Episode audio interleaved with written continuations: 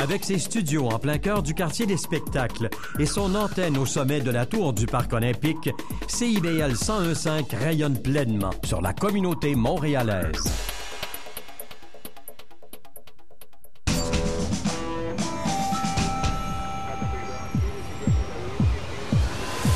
Bienvenue au quartier général.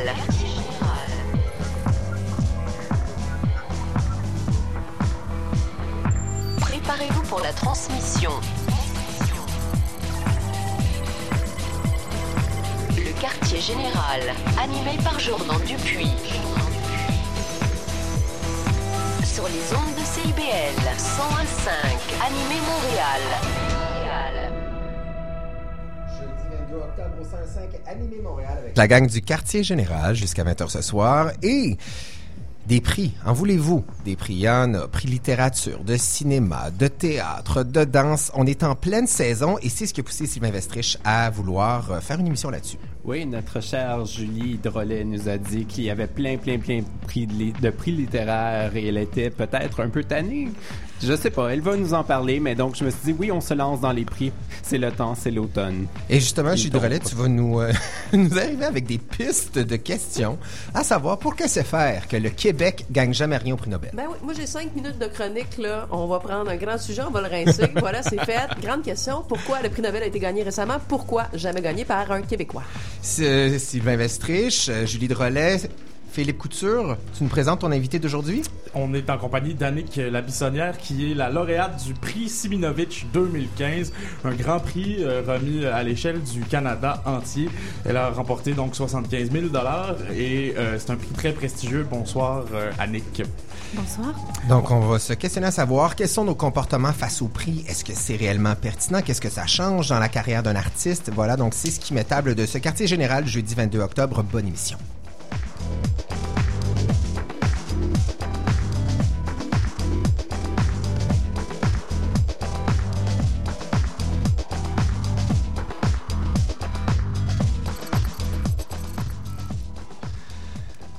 Voilà, Philippe. Jordan. Annick la Bissonnière, on a de la grande visite parce que, mine de rien, c'est la gagnante du prix Siminovitch, prix de pan-canadien de théâtre qui est extrêmement reconnu. Voilà, et qui euh, est remis euh, tous les deux ans, je crois. Trois ans. Trois ans, tous les trois ans, euh, à un artiste euh, de théâtre euh, du Canada. Parfois des metteurs en scène, parfois des auteurs, parfois, comme c'est le cas cette année, des scénographes ou des gens qui œuvrent euh, en production théâtrale. Annick Labissonnière, elle est scénographe. On la connaît notamment, surtout pour son travail avec euh, Brigitte Hankins. Elle a fait les scénographies euh, récemment euh, de Richard III, euh, mais aussi euh, scénographie mémorable de Wojciech il y a quelques Ah, années je me rappelle encore. dont on se rappelle euh, beaucoup. Euh, Dayton, en fait, c'est une scénographe qui travaille depuis de nombreuses années et dont le travail est, est, est- est déjà est célébré depuis longtemps. Alors, on est très heureux de l'accueillir. bravo, surtout, hein, c'était dimanche dernier. Merci, merci. C'est quand même pas rien, beaucoup. 100 000 dollars. 100 000 dollars, dont je distribue 25 000 dollars à une jeune, dans ce cas-ci, une jeune artiste euh, qui a donc 15 ans de moins que moi. Oui, c'est une particularité du Siminovitch. On invite le lauréat à donner une partie de son prix à un artiste de la relève euh, qu'il souhaite encourager, dont il apprécie le travail. Vous avez choisi Marilyn Bastien, qui est une jeune euh, scénographe euh, avec qui vous avez déjà travaillé, Oui, n'est-ce pas? oui. On reparlera d'elle plus tard. J'ai envie euh, d'abord de vous entendre euh, au sujet de ce prix que vous avez euh, gagné. Là, Euh, vous me disiez au téléphone que c'est un peu le tourbillon. Ça s'est passé dimanche soir, la remise de prix à Toronto. Puis euh, depuis, euh, vous n'avez pas arrêté là, de donner des entrevues ou de, donner de des parler entrevues, de ça sans de parler arrêt? de ça, de répondre à des milliers de courriels que j'ai reçus de gens que j'ai pas vus depuis des dizaines d'années. Il y a même des gens avec qui j'ai fait mon secondaire qui m'ont écrit. Ah oui, de l'argent? Non, non, non. Personne m'a demandé d'argent, mais en tout cas pas à date. Vous avez tous à souper, très drôle, hein? ouais, c'est ça. Non, euh, oui, euh, c'est un peu étourdissant tout ça, surtout pour quelqu'un comme moi qui est pas euh, une habituée des feux de la rampe, même si euh, je suis quel- en quelque part une habituée des feux de la rampe, je suis jamais sous les feux de la rampe. Ouais, vous travaillez en coulisses et puis quand même, il y a un manque de reconnaissance du travail des scénographes, on peut le dire en général. Il, n'est pas toujours souligné à sa juste valeur. Ben, moi, très honnêtement, j'ai vraiment pas à me plaindre. Je, je, je serais bien malvenue de me plaindre parce que euh, les, les journalistes, les, les commentateurs, les acteurs, les collaborateurs, euh, tous ces gens-là ont été, au fil des années, très, très généreux avec moi. J'ai pas euh, personnellement de grief à ce sujet. Mes griefs à ce sujet seraient plus au niveau de la reconnaissance euh, financière, de la stabilité, de, de, de- des possibilités d'avenir, d'ouverture, des, des, des possibilités pour les jeunes scénographes aujourd'hui. Ce serait plutôt de ce côté-là, Ouais. les griefs. La reconnaissance publique, moi, ça me ça me va tant que euh, c'est la reconnaissance de mes pères et des, et des gens qui sont près de ce milieu-là. Jordan avait une question. Oui. J'avais un chat dans la gorge. C'est très chic. Mais qu'est-ce que ça change pour vous de, de remporter ce prix-là? Parce que, là, à compter de demain matin, vous allez être sollicité probablement par des, des metteurs en scène euh, à, à l'autre bout du Canada qui vont vouloir travailler avec vous. Je sais que vous avez une fidélité avec Brigitte Henkins, mais là, Mm-hmm. vous allez peut-être être appelé à voyager à travers le Canada, avoir une reconnaissance autre comme montréalaise. Qu'est-ce fait- que ça va changer pour vous? J'en ai aucune idée. Pour l'instant, personnellement, ça change rien. Je suis pas meilleure que la semaine dernière. Je suis juste plus heureuse.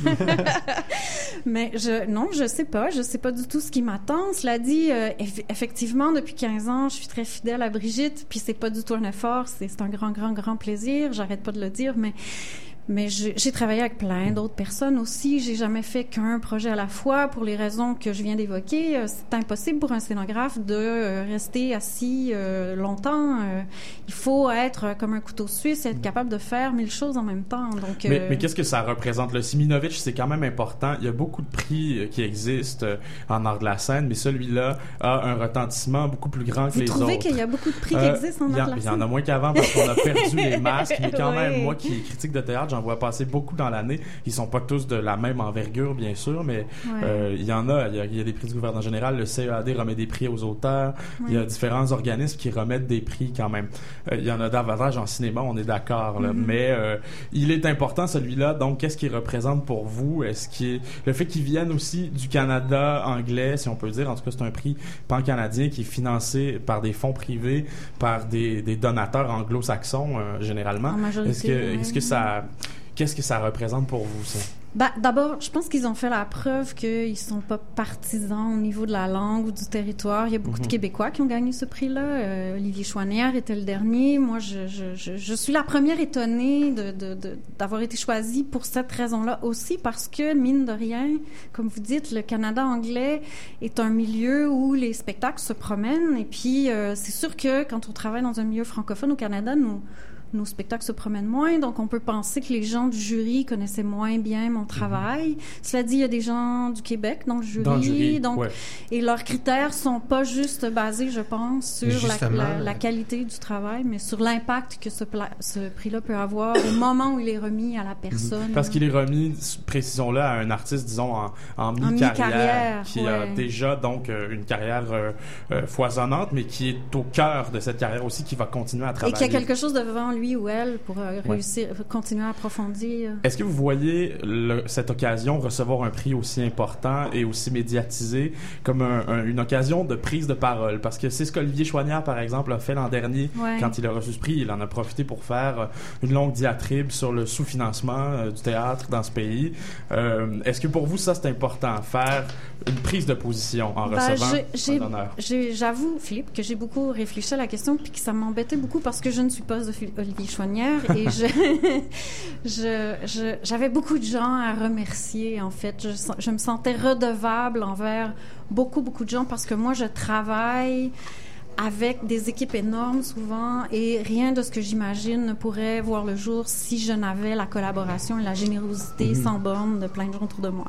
Cela dit, euh, dans le discours que j'ai fait à, à Toronto, euh, j'ai vraiment pesé le, cours et- le pour et le contre. C'est sûr que j'ai fait des allusions au fait que, bon, on était la veille des élections fédérales quand même et Oui, que... vous l'avez euh, dit, que vous souhaitiez un Canada plus euh, ouvert sur l'art. J'ai pas dit un Canada, j'ai dit un monde.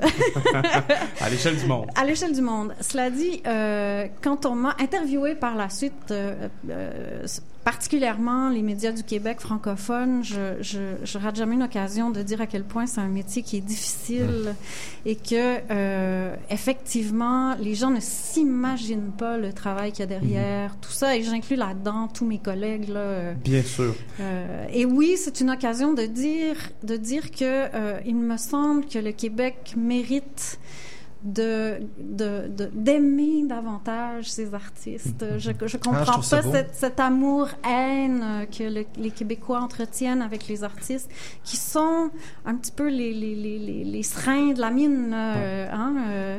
Alors, on aura l'occasion de continuer à en discuter dans la deuxième partie de l'entrevue. Après cette courte pause musicale, on va parler davantage de votre travail scénographique. Exactement. Qu'est-ce qu'on écoute, Et Dieu sait qu'on s'en souvient tous, on l'a tous vu, votre travail, du moins autour de la table. Il y a quelque chose de très particulier avec votre travail. J'ai bien hâte de vous entendre là-dessus. Qu'est-ce qu'on écoute, Sylvain?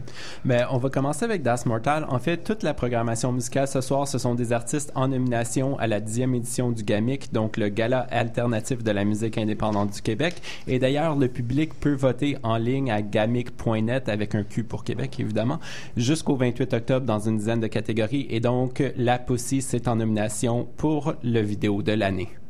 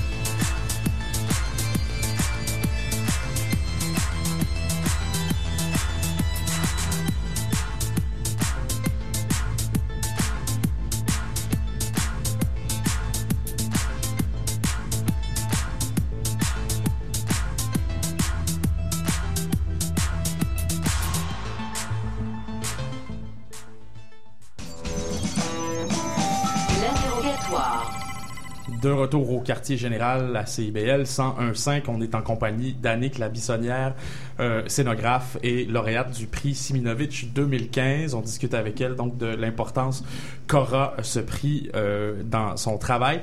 Mais je voulais aussi prendre le temps de discuter avec Annick de, de scénographie en fait parce qu'on on prend moins le temps dans les médias euh, de le faire et le, le travail d'Annick est, est particulièrement euh, foisonnant et, et singulier. Vous êtes Annick Labissionnaire, architecte de formation. Oui. Et ça se voit euh, tout de suite aussi quand on connaît votre travail qui est euh, d'espaces architecturés euh, aux lignes pures, on pourrait dire. Euh, vous architecturez l'espace davantage que vous créez des murs. Euh, pourquoi, comment cette formation d'architecte donc euh, entre en dialogue avec le théâtre à votre avis ou comment euh, sert-elle votre travail euh, au théâtre? Ben, pour moi, il n'y a pas de différence. En fait, je suis passée de l'architecture à la scénographie euh, sans, euh, sans, sans, sans couture. Euh, on a un site, le site, au lieu d'être un coin de rue, ben, c'est une scène, c'est un théâtre. Euh, On a, on a des usagers qui sont euh, à la fois le- les, spectateurs et les acteurs. On a un programme qui, plutôt que d'être fonctionnel, va être euh, poétique. On a une technologie qui, euh, plutôt que d'être montrée en majorité du- la majorité du temps, est au service de l'œuvre, ce qui est super intéressant. On a un budget, on a un calendrier. Donc, vous euh, l'approchez exactement de la même façon qu'un projet d'architecture? Ouais, pour Puis vous moi. avez travaillé en agence au début de votre carrière Oui, oui, pendant dix ans, j'ai travaillé, j'ai eu trois jobs euh, en même temps. Maintenant, j'en ai juste deux. C'est beaucoup plus simple, ma vie. Euh, euh, oui, oui, oui, j'ai- j'ai j'ai travaillé en agence. euh, et, et ce qui me manquait en agence, c'était toute la partie poétique, euh, créative. euh, J'avais de la difficulté un peu à m'identifier aux projets sur lesquels je travaillais. Puis pour moi, je me suis aperçue après quelques années que c'était super important. Donc, euh, il est arrivé un moment, là, au début des années 2000, où j'ai pris la décision de de, de me consacrer presque exclusivement à la scénographie. Mm. Mais toujours comme architecte. D'ailleurs, j'ai deux projets, je l'annonce, c'est comme la saison des prix. J'ai deux projets en nomination pour un prix d'excellence en architecture. En architecture. Ouais. Il y a Julie Drolet euh, qui avait une question pour vous. Ben, c'est peut-être naïf comme question, mais un architecte a, il y a une pérennité dans son œuvre, c'est-à-dire Ouais. euh, des, des- peut-être une centaine d'années plus tard, vous allez croiser votre œuvre. Et là, en théâtre, il y a, il y a- il y a une notion d'éphémère, encore plus pour la scénographie que pour le texte. Est-ce que ça, ça fait mal au cœur? Est-ce que c'est un deuil? Est-ce que... Au début. Au début, c'est assez rassurant, en fait, hein, quand on commence, de se dire que si on se trompe, ça va durer juste euh, cinq semaines. Euh, mais j'avoue que c'est vrai, en vieillissant, on a cette sensation du temps qui passe, de ce qu'on laisse aussi. Bon, je suis peut-être pas assez vieille pour euh, me pencher vraiment sérieusement sur la question, mais c'est vrai que ça me taraude plus qu'avant. D'ailleurs, vous avez euh, dit qu'avec l'argent que vous avez gagné avec ce prix, vous voulez euh, faire un livre. Vous avez un projet de livre pour archiver votre travail, en fait. Ben, pas seulement, ça ça ça n'a pas été, euh, comment je dirais, répercuté exactement comme je l'ai décrit. Moi, j'ai envie de partager ce que j'ai appris avec pas seulement les gens qui font du théâtre, mais avec tout- toutes les personnes qui sont des concepteurs d'espace dans l'espace. Euh, la scénographie est un sujet à la mode aujourd'hui. On retrouve ce mot-là en urbanisme, en art médiatique. euh, parle En de- art visuel aussi, les expositions dans les musées vont être oui, scénographiées maintenant. Oui, ouais. puis même les installateurs vont parler de scénographie, les sculpteurs, euh, enfin bref. Et euh, j'ai l'impression que j'ai une place privilégiée de de- de- d'être à la fois architecte, scénographe, professeur. J'ai beaucoup de possibilités de réfléchir sur ce que j'ai fait, puis de puis j'aimerais aussi que ce livre soit euh, soit une œuvre en soi. Donc j'aimerais dessiner pour ce livre. J'aimerais réfléchir avec l'outil que j'utilise le plus, soit le dessin.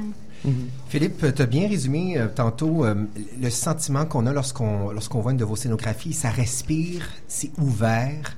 Les gens ont, les comédiens ont de l'espace. On est tout le contraire d'un d'un environnement cloisonné. Qu'est-ce que les comédiens, les metteurs en scène vous disent que votre scéno apporte au texte ou au jeu? C'est une drôle de question, j'en sais rien. je, je, j'essaie vraiment d'être en, en communion avec, avec le projet artistique, puis c'est, un petit peu indicible, ça, c'est difficile à décrire. Euh, mais ce, ce que je me suis rendu compte, c'est qu'avec le temps, je, je suis pas seulement dans la salle, dans ma tête, quand j'imagine l'espace, je suis aussi sur scène. Je suis aussi dans les souliers des acteurs. J'ai eu beaucoup d'empathie pour les acteurs dimanche dernier, quand il a fallu que je monte sur scène. Euh, euh, j'ai appris Vous beaucoup les placez choses. souvent dans des, dans, en déséquilibre en plus. Ouais. Mais ce qui est curieux, c'est que j'ai toujours très peur de leur réaction, puis je, je, je m'excuse constamment de les placer dans des situations parfois un peu euh, à, à, abracadabrantes, mais j'ai jamais eu de plainte. J'ai que Hmm. eu des commentaires qui disaient ça, ça propulse mon jeu. euh, C'est ce je- qu'ils recherchent aussi. Ils recherchent à être déstabilisés. Oui, Ah bah, oui, jusqu'à un certain point. Mais ils ont toute mon admiration, vraiment. Une dernière question à laquelle je vous demande de répondre vraiment rapidement Oui, parce qu'on manque de temps. C'est un mot sur Brigitte Hankins, en fait, qui, euh, qui est votre collaboratrice de longue date. Parlez-moi de la complicité qui vous unit, de la manière dont vous euh, réussissez à, à dialoguer, en fait. Bah, c'est assez curieux parce que Brigitte et moi, on est très différentes. Justement, Brigitte est beaucoup plus vindicative que moi. Ouais, c'est très quelqu'un qui. Ouais, euh, très corrosive parfois. Ouais, ouais, qui a pas de filtre parfois. Euh, euh, moi, je suis beaucoup plus filtrée. Euh, j'ai une, j'ai une personnalité différente. Je fais un métier différent aussi. Euh, mais c'est, c'est, c'est ma complice. C'est, c'est, j'espère être sa complice aussi. C'est quelqu'un avec qui j'ai construit, euh, je pense, un univers dans une, au cours d'une discussion à long terme, ce qui est vraiment un privilège pour, euh, pour un duo metteur en scène, scénographe. Il y en a eu beaucoup dans l'histoire. Il y en a pas tant que ça qui dure. Nous, on s'étonne encore que on ait autant de plaisir à travailler ensemble euh, maintenant, même plus que au début, il y a 15 ans. Et ce sera encore pour de nombreuses années. On vous le souhaite, en On tout cas. espère. Merci, Annick Labissonnière, Merci. pour Merci à votre vous. présence parmi nous. On y va avec euh, Not Up To Me de Candle, aussi en nomination pour vidéo de l'année.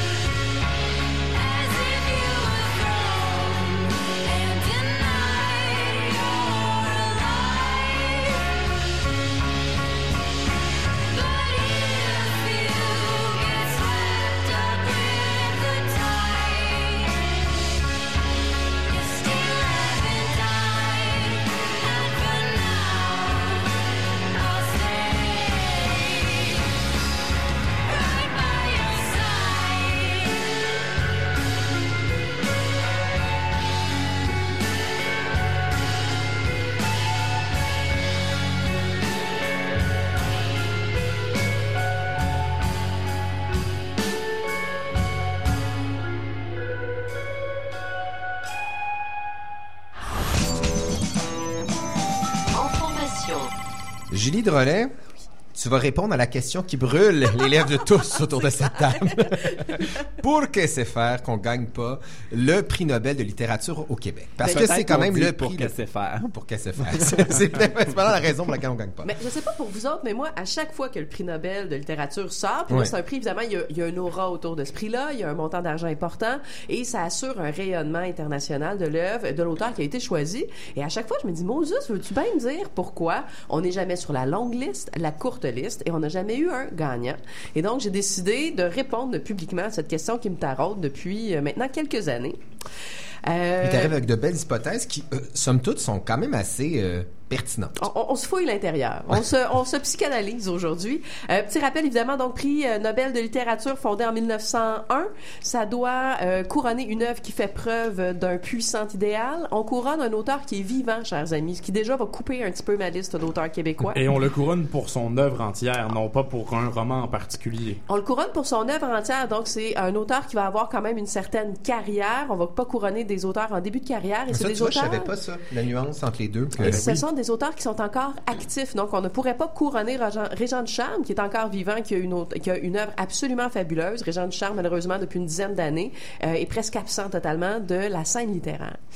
Euh, depuis une dizaine d'années, les, euh, les prix Nobel de littérature vont à des artistes qui sont engagés politiquement et qui ont une, une œuvre littéraire tout aussi importante, mais qui ont un engagement politique. Cette année, les gens qui étaient pressentis, c'était Bob, Dylan, Philip Roth, Murak- Milan Kundera qui l'a toujours pas gagné, ça c'est un scandale. Franchement, Et ouais. Salman Rushdie. Et finalement, on y a préféré Svetlana Alexievitch, donc une auteure de Belarus, euh, qui a une écriture exceptionnelle, qui témoigne d'une époque difficile, mais on, lui, on pense qu'on lui a remis aussi à cette époque-là, aujourd'hui, à cause d'un retour d'une guerre froide qui arrive avec la présence de Vladimir Poutine, guerre froide contre laquelle elle s'est publiquement prononcée. Exactement, et son travail tire beaucoup plus ses racines du journalisme. hein. Donc, il y a déjà aussi tout un, un- une espèce de tollé autour de de- d'elle et de, de son prix parce que on se dit, ben, c'est pas réellement une auteure, c'est davantage une journaliste. Ça brouille les limites en fait. là. Moi, cela dit, c'est ce que j'aime en ce moment du prix Nobel, c'est que ça nous amène ailleurs et ça sort souvent des auteurs qu'on- dont euh, on a entendu peu parler récemment, comme Alice Munro, qui est une auteure canadienne qu'on on a tous fait le saut et on est tous allés s'acheter un livre quand on a appris qu'elle a, a gagné le prix Nobel parce que justement, elle était moins connue qu'un Murakami euh, que vous devez impérativement connaître. Mais bien sûr. Voilà. Je le note à l'instant. Cela dit, on arrive avec l'idée de Cibol, pourquoi le Québec n'est jamais sur la longue liste, la courte liste? Euh, Il y a déjà des, des gens qui sont arrivés avec des hypothèses, là, je suis pas la première à me poser la question. André Ferretti, grand essayiste et indépendantiste, dit que c'est à cause que nous sommes toujours une province du Canada, nous ne sommes pas un pays. Pas Et- très étonnant de la part de André Ferretti, qui est une militante, euh, prom- une des premières militantes du PQ là, à son époque Oh oui. glorieuse des années 70. Tout à Ça fait. peut pas se résumer juste à ça. là. Non, non, mais elle va quand même dire, bon, que ça devient une écriture qui est provinciale et non pas nationale. Est-ce que le Canada anglais, peut-être que tu n'auras pas la réponse, mais est-ce que nos amis du Canada anglais ont parfois eu cet honneur? Margaret Atwood, par exemple, ou quelqu'un de ce genre? quoi, trois ans, ça, à peu près? L'année dernière. L'année dernière. Euh, ben, il y a Sophie Durocher qui a réglé la question assez rapidement. Moi, j'aime Sophie pour ça, quand même. Elle nous a dit qu'on était médiocre. On Ah. est médiocre. Bon, voilà, c'est pour ça qu'on l'a jamais Et gagné. pourtant, son mari peut-être mériterait un prix Nobel de littérature. C'est clair. Là, tu t'avances dans un terrain dangereux. Et ce que j'aime beaucoup, le Navet a réglé la question en décernant le prix Nobel euh, de littérature l'année dernière à Bernard, à Bertrand, à Bernard Draville, qui a écrit évidemment la Charte des valeurs, qui est absolument sublime. Euh, or, au-delà de tout ça, on arrive, on n'a toujours pas de, de prix littéraire québécois, de prix Nobel québécois. Peut-être entre autres la question du rayonnement. C'est-à-dire que veut, veut pas, la littérature québécoise a un problème de rayonnement à l'international. On pourrait même dire au provincial, c'est-à-dire il y a un très petit lectorat de littérature québécoise au Québec et les auteurs québécois sont très peu représentés aussi à l'extérieur du pays. Ce qui est souvent la question aussi pour les petits pays de la francophonie parce que la France, pour plein de raisons, va drainer un lectorat qui est beaucoup plus important. Ben, c'est vrai, c'est une question logique. Il faut que l'œuvre se rende, tout premièrement. Ouais. euh, Je pense que même la. Belgique a ce problème, les- Ben oui. la Wallonie, en fait, puis beaucoup de petits pays francophones africains. hein. Tout à fait. Et là, Julie, tu, tu- nous as concocté un top 3. Et là, parce que tu es enseignante en littérature, ça a quand même créé un certain malaise au travail. hein? Ben, en fait, c'est que tu poses la question à des gens autour de toi de dire, selon toi, qui est-ce qui devrait gagner un prix littéraire, euh, un prix Nobel de littérature? Il y a un malaise, les gens ne savent pas trop. Est-ce qu'on a une littérature assez importante pour ça? Quel auteur est assez grandiose pour gagner ce type Mais il y de a prix? aussi, il y a aussi des gens là, qui analysent que notre littérature n'est peut-être pas assez internationale ou pas assez ancrée dans la grande histoire, qu'on ferait une littérature euh, du salon et de la cuisine, une littérature de la domesticité. Est-ce que cette hypothèse-là te tout paraît réducteur. pertinente? Ben, Isabelle Dauphinet a écrit un essai qui s'appelle Le roman sans aventure. Elle s'est concentrée sur des grands classiques de la littérature québécoise. Et effectivement, selon elle, euh, on n'a pas des histoires assez grandioses pour euh, être sur l'international. Cela dit, pour moi, qu'un nationali le nationalisme québécois peut être aussi grand que n'importe quel nationaliste. Donc, je- j'entends ce qu'elle dit. Je vais attendre de lire son, son essai avant de me prononcer. Cela dit, euh, selon moi, la personne, le prochain prix Nobel de littérature devrait être Victor Lévy-Beaulieu. Et je le sais, je le sais que c'est un incroyable pisse-vinaigre, Victor Lévy-Beaulieu, et que vous êtes rébarbatif à sa Ouais. douce personne. Un brin, juste un brin. Mais c'est un essayiste absolument fabuleux. Il a écrit des essais. Docteur Ferron, Monsieur Melville, l'Irlande, le Québec, les mots. C'est une brique épouvantable, mais je vous assure qu'à sa lecture, pour moi, c'est à la même place que Cent ans de solitude de Garcia Oh, quand Marquez. même, hein? Et donc, cet homme-là, premièrement, on gagnerait tous à le lire, VLB, et finalement, la- l'Académie devrait le lire aussi. Et ton, ton, en, en Léonard? Léonard Cohen, numéro 2. Et euh, Mon espoir, Joséphine Bacon. Donc, euh, poétesse Inou, qui, depuis quelques années, nous fait découvrir ce type de poésie-là qu'on savait même pas qu'il existait. Une femme absolument fabuleuse. Euh, mon espoir est derrière toi, Joséphine. Et tu vois, moi et Philippe Couture, on pensait à Larry Tremblay. Larry Tremblay le mérite Très bon choix. euh, définitivement. Exact. Son Yep. dernier roman, L'Orangerie, qui est vraiment assez fabuleux. Oui, exact. Et il- Laferrière, il y a de l'avenir Dany aussi. Laferrière ouais. aussi. Et lui, Il écrit, Larry Tremblay, il écrit quand même sur la grande histoire, ou en tout cas sur les grands mécanismes humains en écrivant Quelque chose de à plus partir euh, de universel. Ouais. Ouais, exact. Julie Drolet, merci d'avoir du moins euh, répondu à une partie de nos questions à propos du prix Nobel. Continuez à y réfléchir, on en Ouais, je m'achète Victor Lévy-Beaulieu en sortant Ben, d'ici. On y Ben va en publicité de retour avec la suite du quartier général où on discute de l'influence des prix sur le monde culturel. Un grand rendez-vous musical les 23, 24, 25 octobre à l'Astral, la vitrine des musiques locales métissées. 18 groupes en trois soirées, des univers musicaux du monde entier. Une cinquième édition à ne pas rater. Billets en vente à l'Astral et à la vitrine culturelle. Tous les détails à visiondiversité.com. Dans le détour, nouveauté musicale indie rock anglophone. 11e année de diffusion, nouvelle plage horaire. Maintenant tous les jeudis de 20h à 21h30. Animé par Antoine Léveillé sur les ondes de CIBL 101.5 Montréal. Bourreau métallique.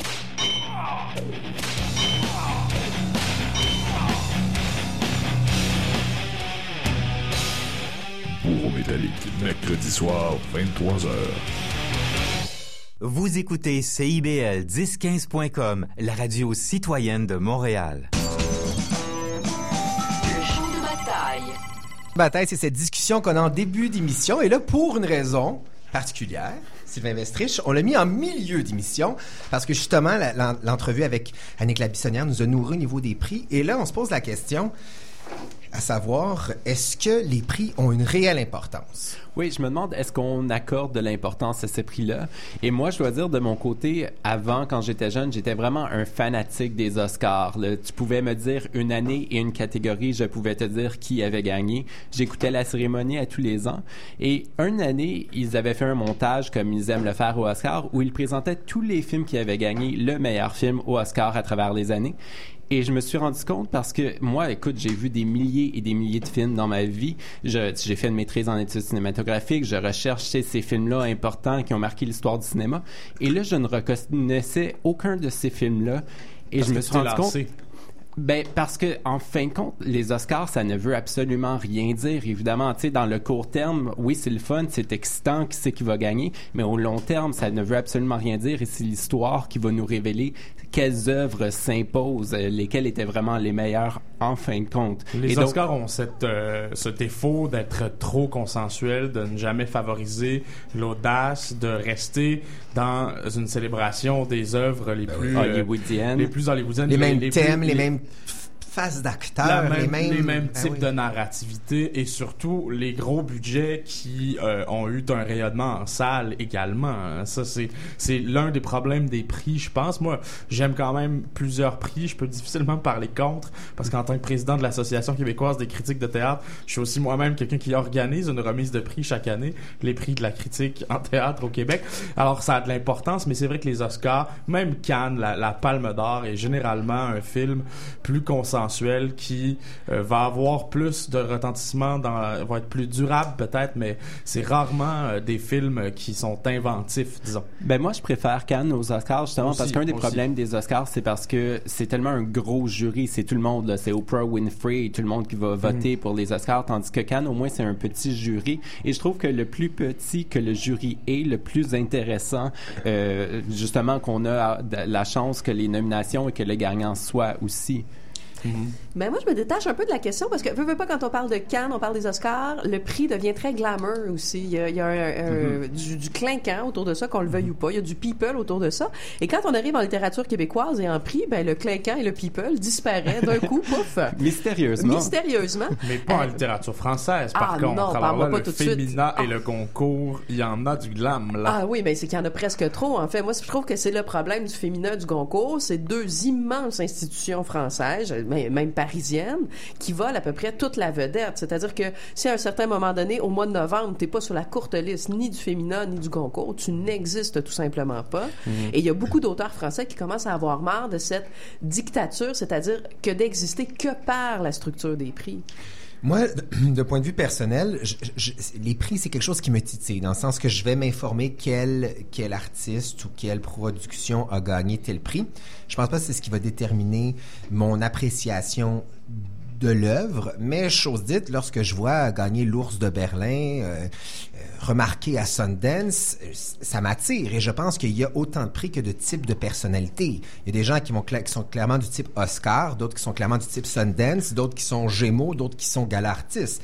Je pense qu'il faut Voyons, j'ai un chat dans la gorge. Je pense qu'il faut euh, se diriger vers le type de prix qui nous ressemble, mais en même temps, est-ce que ça nous amène une variété, euh, une variété de points de vue sur le même prix? Si on se dirige vers quelque chose qui nous ressemble? C'est là que je trouve qu'on qu'on, le, prix nous sert trop, dans le sens que si moi je suis porté vers Sundance et vers le, le type de prix qui me plaît, ben forcément que je vais aimer l'œuvre que j'ai choisie.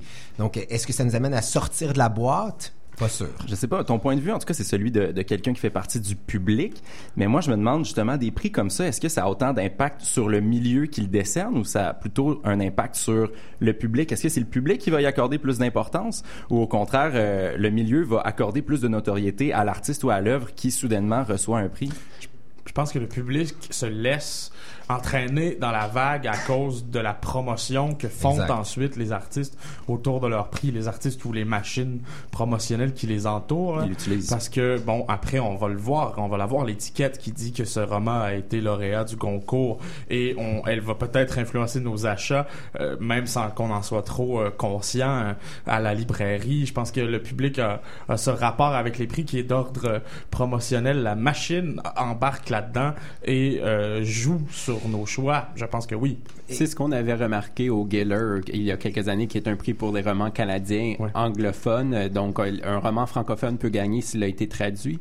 Mais apparemment, l'art de Samuel Archibald est en nomination dans sa traduction anglaise cette année. voilà, au moins tu vois, on le mentionne.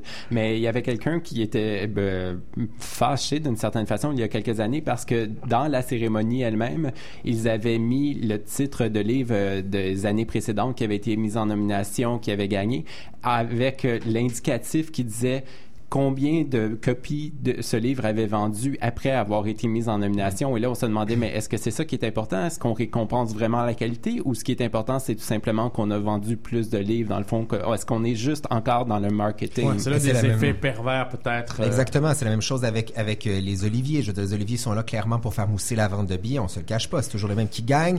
Donc je- c'est ça. Il y, a, il y a plusieurs types de, de prix, il y a plusieurs types de de, de, de critères qui sont attribués à- au prix. Je pense qu'il il faut que les gens soient capables de faire la différence entre ces types de prix-là. Qui remet mais- les mais prix bonne aussi? chance parce que c'est Ben, complexe de exact. Donc, si tu, démêler. comme le, le prix de la critique théâtrale au Québec, ben c'est c'est les critiques qui le remettent, c'est pas le public. Donc ça change déjà la donne. tu sais. Uh-huh. Oui, puis en cinéma, je pense que le, le bon exemple est le cinéma où il y en a tellement. Chaque festival remet des prix. À Montréal, le FNC, en France, Cannes, à Berlin, l'Ours d'Or, tu l'as dit, euh, le festival de San Sebastian. Je veux dire, ça devient vraiment difficile de s'y retrouver. Cela dit, à une échelle plus locale, malgré tout ça, il reste que des prix, entre autres en littérature, ce qui est un petit milieu, un tout petit marché, ça va permettre de mettre l'éclairage sur une œuvre qui en a pas eu beaucoup, parce que déjà, il y a peu de critiques littéraires au Québec. Si ça arrive au moment qu'il y a un très grand film, un grand événement, on les perd complètement. Et donc, il y a une nécessité non seulement de bourse pour des auteurs qui gagnent difficilement leur vie, mais aussi d'éclairage médiatique qui est pas très présent normalement. Est-ce que parfois des livres qui ont raté leur sortie médiatique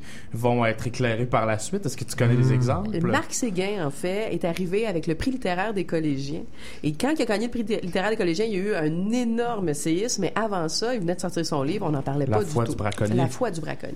Ah, belle discussion qu'on a, surtout qu'on œuvre dans ce milieu culturel-là. Philippe euh, Lacroix t'invite les gens à nous écrire sur Facebook et sur notre Twitter à savoir euh, quelles questions tu veux leur poser. Oui, exactement. Ben, en fait, tout à l'heure, je leur ai posé la question par rapport... euh, attendez, attendez, là, je m'en vais voir ça. Justement, par rapport au prix Nobel. Mais là, justement, je voulais leur écrire la question par rapport à ce qui... est- Est-ce que, justement, l'impact est plus important sur le public ou pour le milieu? Moi, des fois, j'ai l'impression que le milieu décerne un prix, mais qu'après ça, l'artiste ou l'œuvre n'a pas nécessairement plus de valeur aux yeux de ceux qui sont dans le domaine. Je serais curieux quand même d'entendre ce que les gens vont dire à ce propos-là. Est-ce parce que c'est une réelle importance pour vous, les prix? Ben oui. ça. Exactement. Donc, je vais poser la question sur Twitter. N'hésitez pas à répondre. Euh, Je suis là pour euh, vous écouter.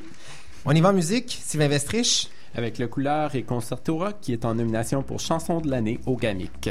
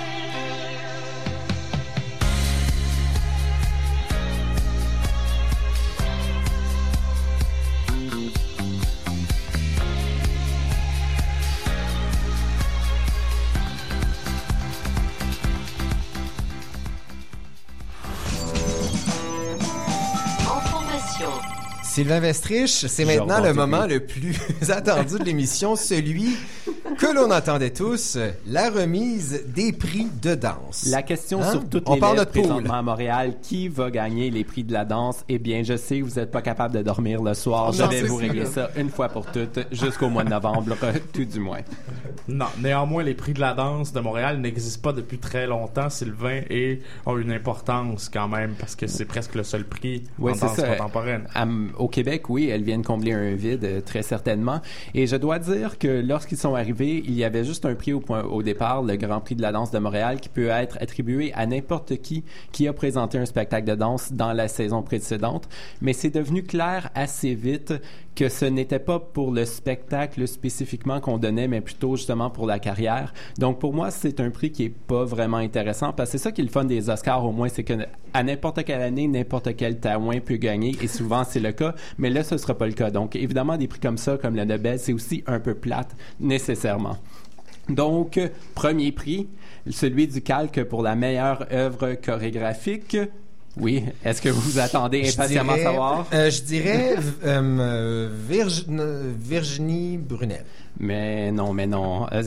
En tout cas, moi, je pense un des trucs pour ce prix-là, c'est les gens doivent soumettre une candidature. Et donc, moi, je pense que c'est au détriment des artistes émergents qui n'ont pas la structure administrative, sûrement pour soumettre leur candidature. Et donc, euh, les autres années, ça a été Benoît Lachambe et Daniel Léveillé qui l'ont remporté, Ouais, par exemple. ben ouais. Il y a, il y a deux ans, je pensais que ça, ça devait être Sacha Kleinplatz pour Chorus 2 qui aurait dû gagner, selon moi, mais justement, c'est une artiste émergente et elle l'a représenté à Danse Danse cette année. Donc, j'espère que cette erreur-là va être corrigée et que ça va être elle qui va avoir le prix cette année. Elle le mérite, c'est mon cœur et ma prédiction. Mon Dieu, OK. Même si je, euh, je, je pense que... je dois... Je Ah, l'almanach du peuple. L'almanach du peuple. Mais mais ces, ces prix-là, c'est pour qui? là? C'est-tu davantage pour les gens de l'industrie? C'est-tu pour le public? Déjà que le public en danse est, est- est assez petit au Québec. Qui, Oui. qui- Qui, qui y accorde de l'importance? Moi, je dirais que c'est important pour les gens du milieu, vraiment, comme justement le prix, euh, on va voir le prix de l'artiste émergent, qui vient avec 5 000 et qui est le plus petit, petit prix. Je ne sais pas c'est combien cette année le Grand Prix de la danse, mais habituellement, c'est quelques dizaines de milliers de dollars. Donc, c'est quand même important. Les artistes à l'international, quand même, viennent à Montréal pour le chercher parce que ça en vaut la peine. Donc, euh, je pense que c'est le côté monétaire qui est important pour l'artiste. Mhm. Alors, tu nous continues tes prédictions. Sylvain Verstrich, qui, à ton avis, gagnera le prix de l'interprète de l'année au Grand Prix de la danse? Je, mentionne aussi que ça s'en va, euh, c'est des choix de plus en plus difficiles pour moi. Je pense que qui le mérite, c'est Dana Michelle euh, pour Yellow Towel, Valley You, Uncanny Valley Stuff et toutes les autres hybrides de, de représentation qu'elle a fait de son spectacle. Elle a remporté euh, le prix à Impulse Stands. Euh, Ils ont créé un prix spécialement pour elle. Mais je pense pas qu'elle va gagner. Parce- Dance en Autriche, En ça? Autriche, voilà, qui est le festival de danse le plus important au monde. Mais je pense que euh, c'est pas assez dansé pour plusieurs. Donc, je pense que ça va être soit Marc Boivin avec Wood qui a remporté le prix d'Ora à Toronto. Donc, il a une bonne chance. Mais si on veut encore quelque chose de plus dansé, avec si on a le- on prend la chance de récompenser un interprète un interprète plus jeune, je dirais Manuel Rock avec Data. Mais oui. Ah, Manuel Ah, Rock, mais j'avoue. oui. Ouais, Manuel Rock, je, je suis- je suis d'accord. Ce spectacle présenté au FTA notamment euh, cette année et qui euh, a eu un retentissement certain. Sylvain, lorsque ces artistes-là, ces, ces, ces danseurs et chorégraphes gagnent des prix, est-ce que ça donne une longévité? Est-ce que ça repart en tournée? Est-ce que, parce qu'on sait que les shows de danse, c'est quoi, c'est trois jours, là, à peu près? Ben, c'est difficile à dire vu que le prix a comme cinq ans. On sait que Benoît Lachambre, Lachambre, son spectacle a été repris, donc potentiellement ça demeure à voir. Mais je pense que ça a été repris juste parce que c'était un spectacle de qualité. Point. Et donc euh, troisième prix, prix découverte de la danse de Montréal, ce qui est nouveau de cette année, c'est le plus difficile selon moi parce que c'est pour un artiste émergent qui est un concept assez vague et donc il y a vraiment une dizaine de personnes qui pourraient la remporter, euh, des éclaira- des concepteurs d'éclairage même. Mais je pense, euh, mon coup de cœur et ma prédiction, c'est Andréane Leclerc pour Bathhouse et Charapaka. J'en ai beaucoup parlé d'elle. C'est une contorsionniste qui a sorti la contorsion du cirque. Oui, on l'a de même reçu à l'émission. Oui, c'est ça. Elle a emmené ça dans la danse contemporaine. Ce qu'elle fait, c'est hyper intéressant, intelligent, sensoriel. Donc, c'est elle qui devrait gagner, selon moi. Je l'espère. Et il est où notre Nico Archambault là-dedans? Sylvain Mestrich? Euh, je l'ai pas vu sur les scènes à Montréal euh, l'année dernière. Je, pense qu'on le voit seulement sur les plateaux de télé. en fait. exact. Philippe Lacroix, tu as une, un commentaire Twitter pour nous. Oui, exactement. Euh, Sortu.ca, hein, on connaît, on connaît Sortu, euh, qui a répondu tantôt en disant en musique, les prix ont davantage un effet au niveau industrie et battage médiatique qu'auprès du public di- directement. Par le suite, il continue en disant l'effet aux ventes fonctionne pratiquement mieux lors des prestations au gala qu'en gagnant un prix. Donc, quand même intéressant de voir euh, l'analyse de Sortu, Sortu qui s'y connaît quand même un Exactement. peu en musique. Et de voir si ça se transfère au niveau de la danse, exactement, ben oui. Et ton quatrième choix, mon cher Sylvain Vestrich? Le Grand Prix de la danse de Montréal, celui le plus plate selon moi, parce que et je dois vous dire, ma banque de candidatures, j'ai été chercher les personnes les plus vieilles qui ont présenté des spectacles à Montréal la saison précédente. La personne la plus jeune à avoir remporté, c'est Meg Stewart l'an dernier à 49 ans. Oh, Je pense que ça va être Daniel Léveillé Mhm. avec Solitude Duo. Euh, il a remporté, il y a deux ans, pour Solitude Solo, meilleure chorégraphie, mais Benoît Lachambre avait fait l'inverse. Il avait gagné le Grand Prix de la danse et deux ans plus tard, la meilleure chorégraphie, donc c'est très possible. Sinon, Gin- Ginette Lorrain, si le public, lors du vote, savait qu'elle allait quitter au Vertigo, mais même à ça, je dirais Daniel Léveillé. Si on va à l'international, Alain Platel pour Taberback. Mais un des problèmes avec cette catégorie, c'est que la saison dernière, les gros noms, les grosses pointures, ont somme toute présenté des spectacles assez décevants. Donc, je pense que ce serait dur pour le jury de donner le prix pour un spectacle qui a été présenté qui n'était pas vraiment. Mais Daniel Fort. Léveillé, qui est dans une nouvelle phase de création, il continue à, à développer une esthétique qui ressemble à ce qu'il faisait auparavant, mais maintenant ses danseurs sont habillés, puis il est dans un, il fait des solos plutôt que des, des, des duos. Il est dans un nouveau cycle de création. On pourra peut-être vouloir souligner ça. Oui, sûrement. Et je tiens aussi à mentionner que mes prédictions l'année passée, j'étais 0 sur 4. Donc, euh, prenez ça en considération. T'es vraiment l'almanach du plat. Merci beaucoup, Sylvain Vestrich. En tout cas, du moins, j'espère que ça vous a donné envie d'aller voir un peu plus de danse cette année.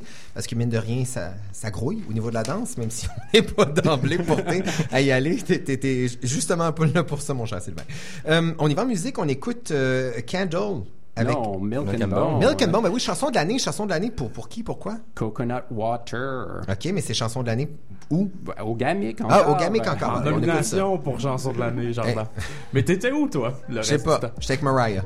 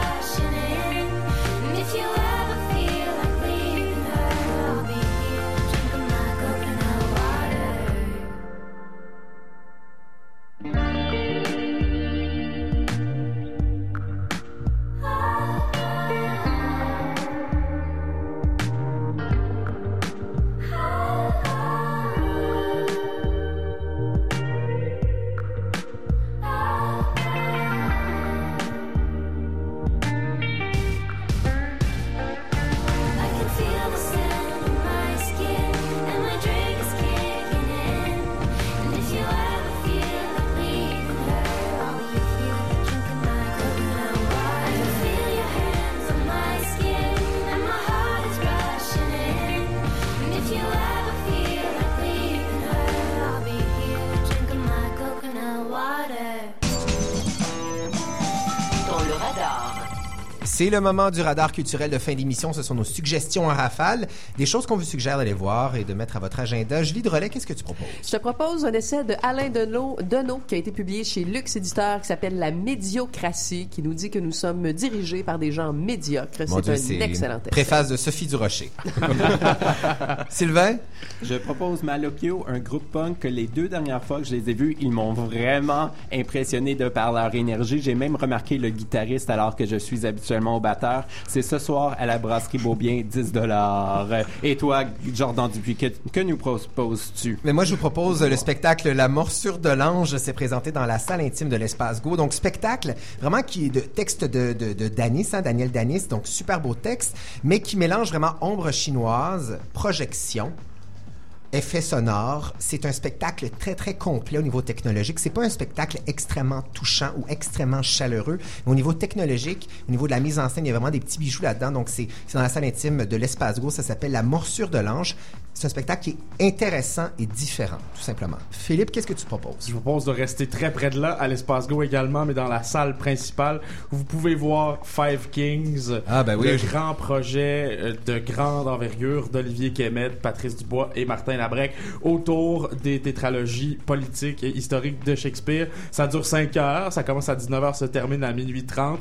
Oui, c'est un- une aventure de spectateurs extrême, mais euh, ils ont ré- ils ont adapté ces pièces-là pour les ancrer dans notre époque des années 60 à 2015 de manière très intelligente, un travail dramaturgique vraiment très intelligent d'Olivier Kemet. Je vous invite Et à vraiment voir ça. 50 travailleurs derrière ce spectacle-là. D'ailleurs, moi puis Julie, on y va demain. Yes. Hein, et on a hâte. On va venir notre boîte à lunch, ça dure 5 heures. Philippe Lacroix. Euh, mon radar pour les réseaux sociaux, ben le retour des chats, sans doute bientôt après avoir euh, ils se sont fait voler la vedette dans les derniers jours par Justin Trudeau et retour euh, vers le futur.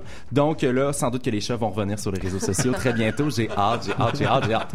Je suis le numéro un fan Voilà. Ceci étant dit, on vous laisse avec la suite, avec la suite de la programmation de CBS 105 Animé Montréal et Antoine Léveillé jusqu'à 21h30. Merci d'avoir été là. De retour la semaine prochaine pour un autre quartier général.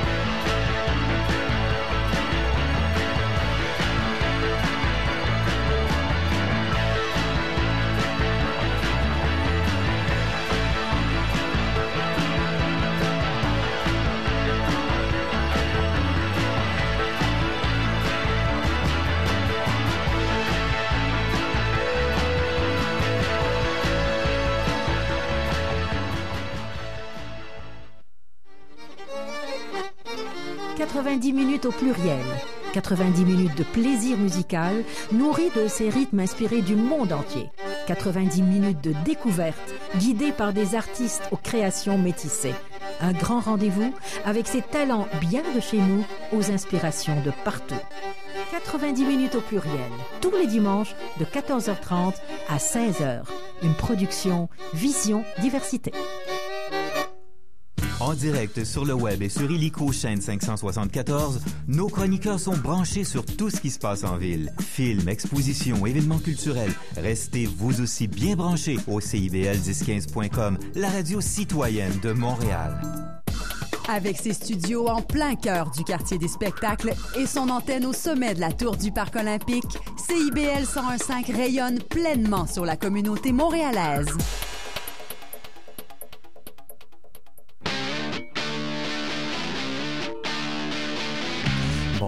Et bienvenue à l'émission Dans le.